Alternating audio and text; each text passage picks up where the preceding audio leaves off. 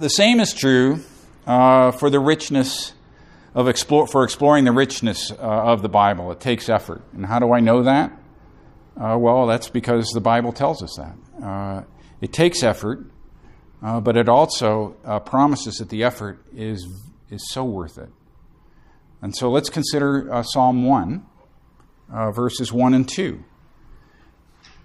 It says, Blessed is the man who walks not in the counsel of the wicked, nor stands in the way of sinners, nor sits in the seats of scoffers, but his delight is in the law of the Lord, and on his law he meditates day and night. We can see that the blessed man is the one who delights in God's law, and that this comes about by meditating on his word day and night. And if we were to meditate on this passage itself, a bunch of questions may come up. Like, what does it look like to meditate on God's law? His word, day and night. What does that look like? Should one be meditating on large passages or small passages? What are the benefits to meditating on it day and night? Well, this passage doesn't necessarily answer the, that particular question, but the psalm goes on to say that if we do, we are like a healthy tree which bears fruit, is able to withstand serious changes to our environment, and prospers. And who doesn't want that? Uh, here's another question. Think about this. What happens if we don't meditate on God's Word day and night? I'll just leave that with you. I'm not going to talk about that. Another final question we might ask is why we need to meditate on God's Word. Can't we just take it for what it is? Isn't it meant to be accessible to all humanity? I think we all know that, you know, getting it, uh, i.e., the Bible, doesn't always happen on the first pass. But why is that? Well, Proverbs 1, next book over, gives us a hint. If we look at verses 5 through 7 of Proverbs 1, it says, Let the wise hear and increase in learning, and the one who understands obtain guidance. To understand a proverb and a saying, the words of the wise, and their riddles. The fear of the Lord is the beginning of knowledge, and fools despise wisdom and instruction. So, this, ba- this passage tells us that the Bible contains one, Proverbs, two, sayings, three, words of the wise, and four, riddles. I think I knew about the first three, uh, but who knew that the Bible contains riddles? But apparently it does. Uh, and the thing about all of these categories, all four of these categories, is that they take time to understand. You have to hike down into the canyon. And you can ask anyone who hikes long distances, it takes preparation and effort. So, how should we approach the Bible? And this is where analogies come in play. If you're trying to put together a thousand piece puzzle, there are strategies to give you a chance. One starts with corners and edge pieces, and looking at similar color similarities can help. But I don't know about you, but it can seem like the Bible is hard to understand. It's hard to find the edges sometimes, it's hard to find the corners.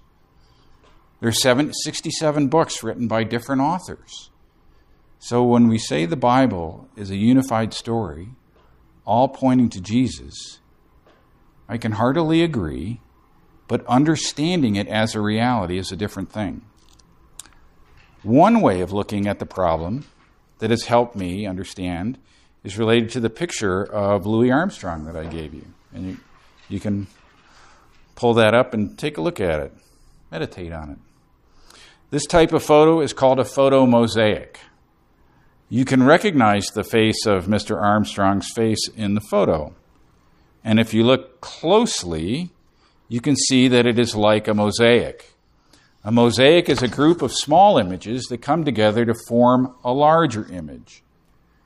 Floors are the original, floors and walls are the original mosaics, made up of thousands of smaller tiles. This uh, photo mosaic is made up of smaller images, and they're all of Louis Armstrong.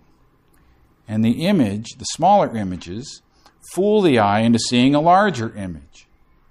But if you imagine the smaller images, each image tells a different story about the life of Louis Armstrong. The whole is made up of smaller, interconnected parts. And when you meditate on the smaller parts, it helps tell the story of the larger picture in a more detailed and intimate way. Another way to approach the Bible is to notice the repetition of themes in a story. In a movie, this can be triggered by repeated words and themes, musical themes, and the use of lighting and camera angles. Uh, for those who are familiar with The Lord of the Rings, that, that's a classic example of how different characters respond to the temptation of the ring, which represents power.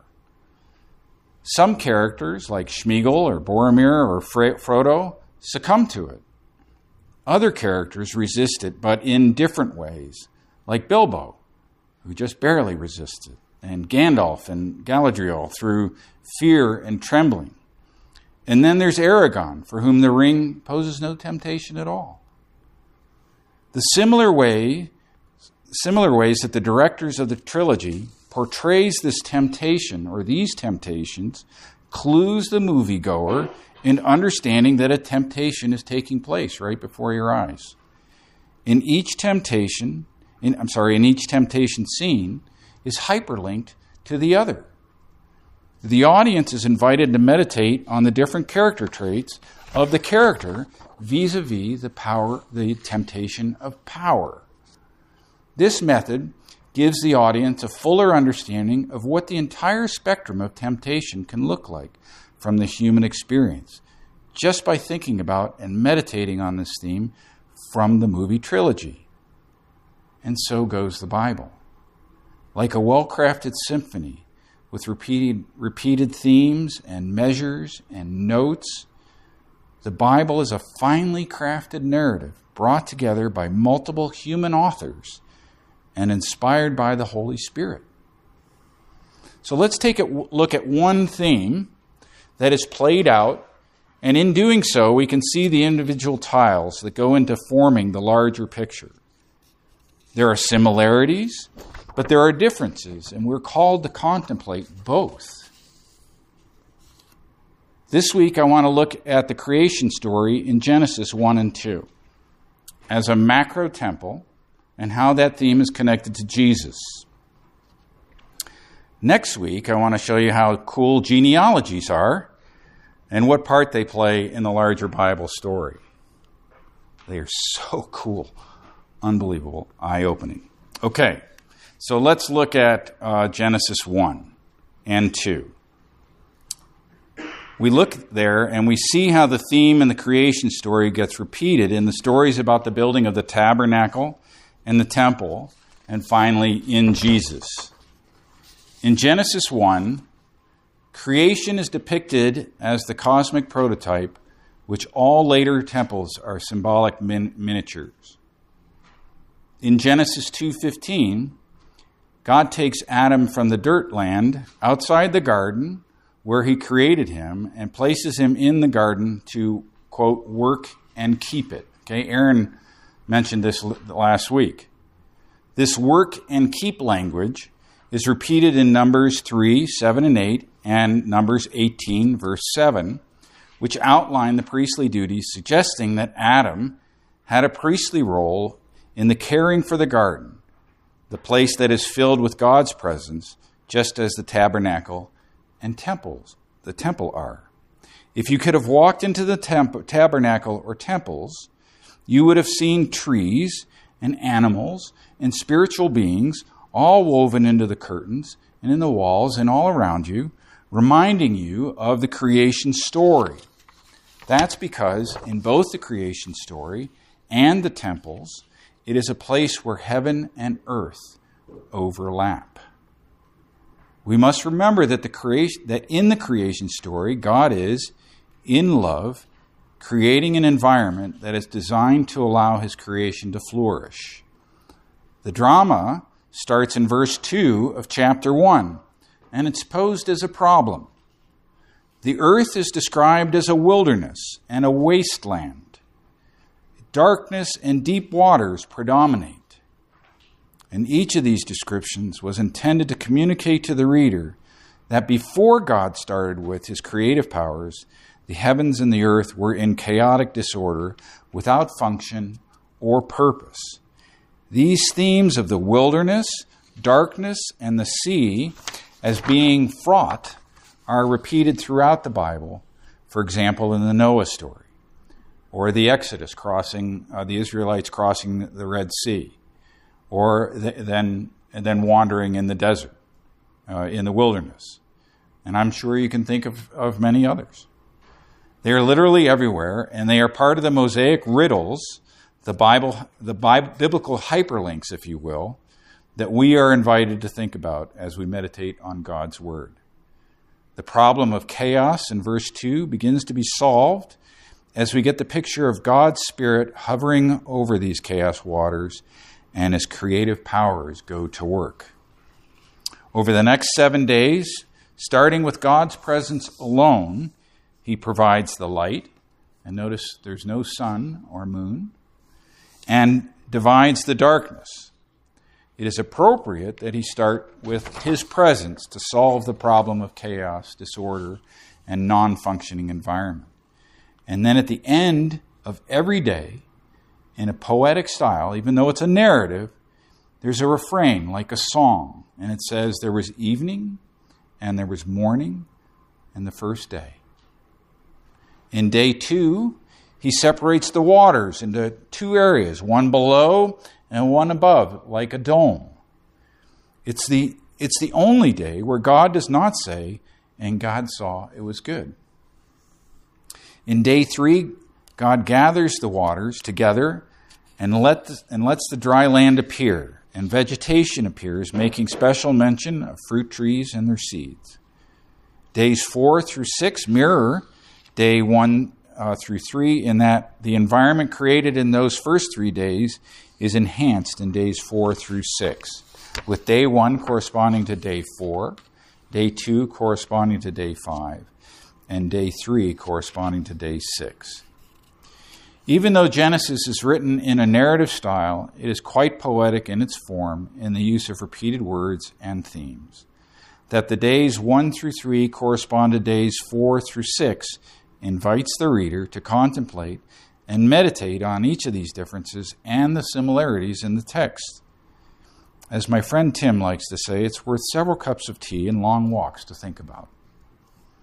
On the seventh day, God rests, and significantly, that is the only day that does not contain the frame.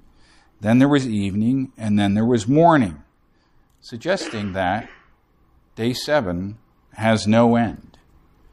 When we understand that that God is resting here, it does not mean that he was tired, but rather that he has completed the task and that he is present and, in a sense, taken up residence.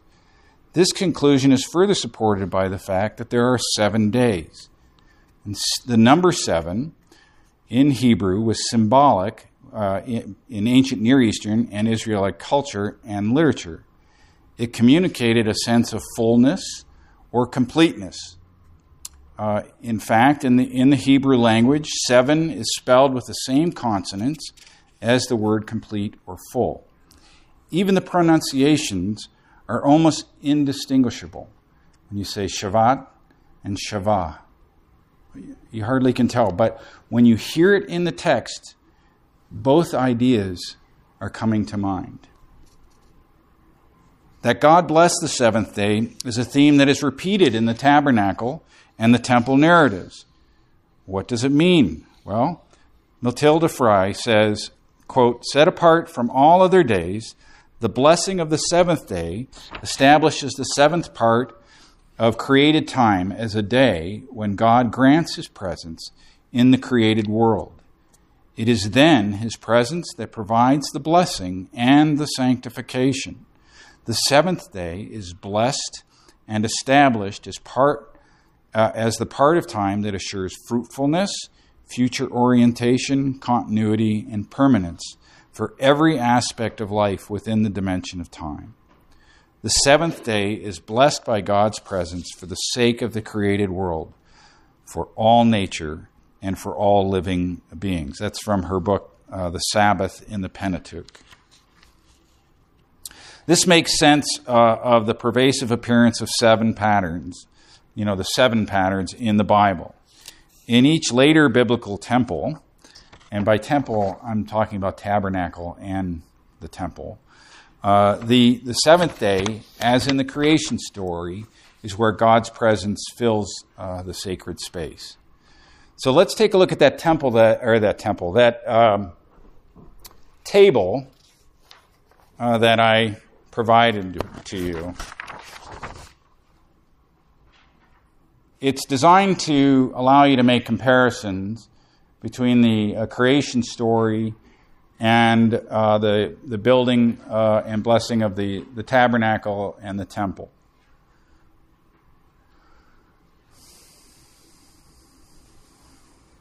Just as the created order was established through seven divine commands, and God said, Let there be light, the tabernacle is established through seven divine commands, and Yahweh spoke to Moses. You can see that on the, uh, on the table, and I commend you uh, to, to look at those uh, when you get some free time.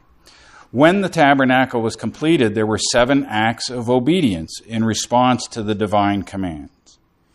In building the temple, Solomon issued seven petitions, each starting with Blessed be Yahweh, who spoke to my father David. And when the tabernacle and the temple were completed, Yahweh rested in that he set up residence and blessed Israel with his presence, showing that the blessing of the seventh day continues without end. Even the architecture of the temples, as I mentioned before, points to the creation stories, as trees and fruits and spiritual beings are all over the interior of the temple, reminding us that we are in the divine presence of Yahweh. These literary devices, or hyperlinks, are no accidents. It shows the brilliance of the biblical authors in their storytelling abilities. Remembering that the Torah was mostly read aloud, these repetitions help the listener to remember and meditate on the depths and beauty and meaning and significance of God's Word. Now let's spring forward to the New Testament and Paul's letter for further reference to the creation and the temple. Remembering that Paul is a Pharisee of Pharisees and fully studied in the Hebrew Scriptures, he was thoroughly schooled in the creation story and temple imagery, as evidenced by the fact that he used it throughout his letters. And I uh, would commend you to uh, look at 1 Corinthians 3 16 to 17, uh, 1 Corinthians 6, uh, verse 19, Ephesians 2 19 to 22. And you can also see 1 Peter 2 4 to 9. But for now, let's focus on Ephesians 2 19 to 22. And here I'm quoting. So it's Ephesians 2 19 to 22.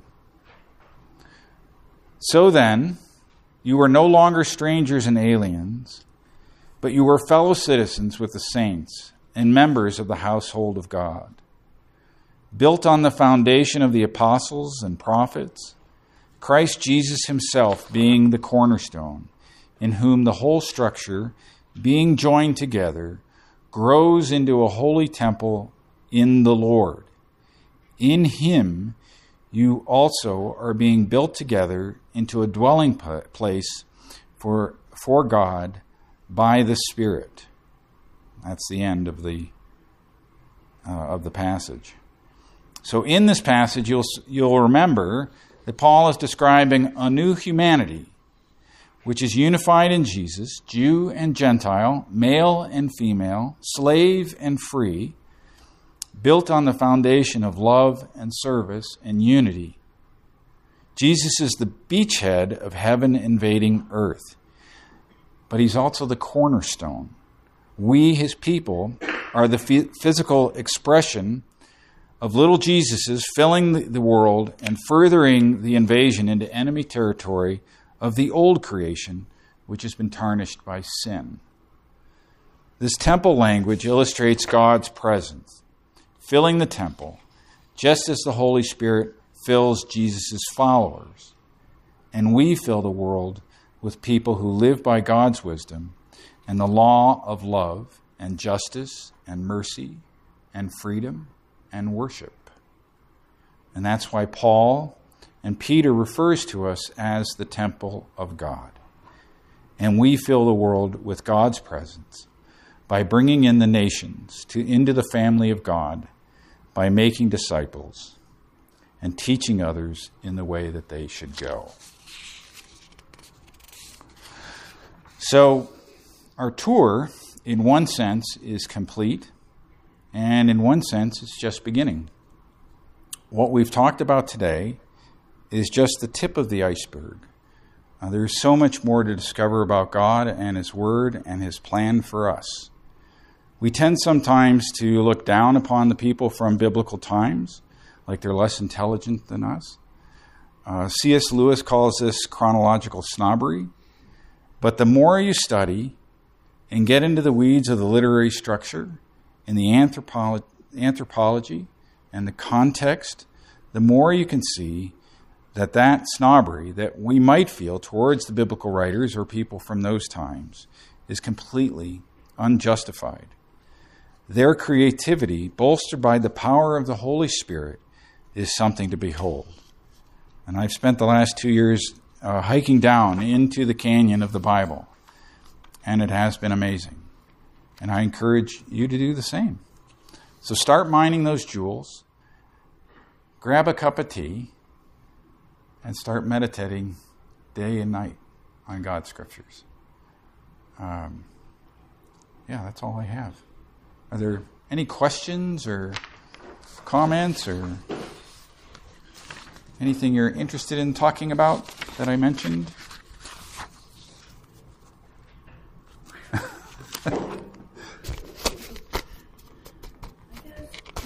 remember when I was younger believer in just getting hung up on little things like this gospel says this number, but this one says this number. Yeah. And it would just freak out. Yeah. And then I look at stuff like this, I'm like, there's no way that people just made this up.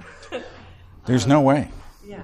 It, yeah. So just like reaffirms faith, I think, seeing themes like that. I totally agree. Yeah, and it is. It's it's definitely deep in my faith. Yeah.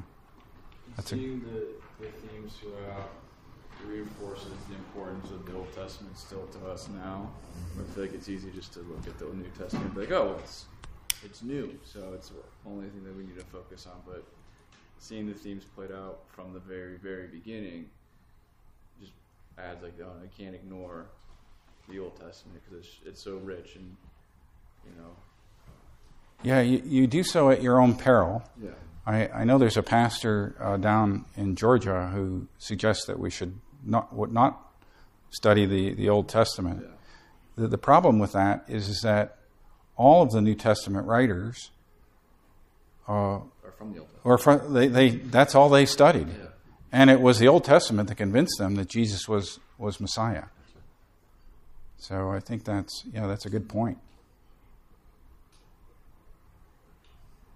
Yeah. And I didn't even go, I could have gone into, uh, in Revelation, that the, the it all ends up in a temple. I mean, that that, that coming together of the heaven and the earth, and um, and and that's even more exciting, I think, in some ways.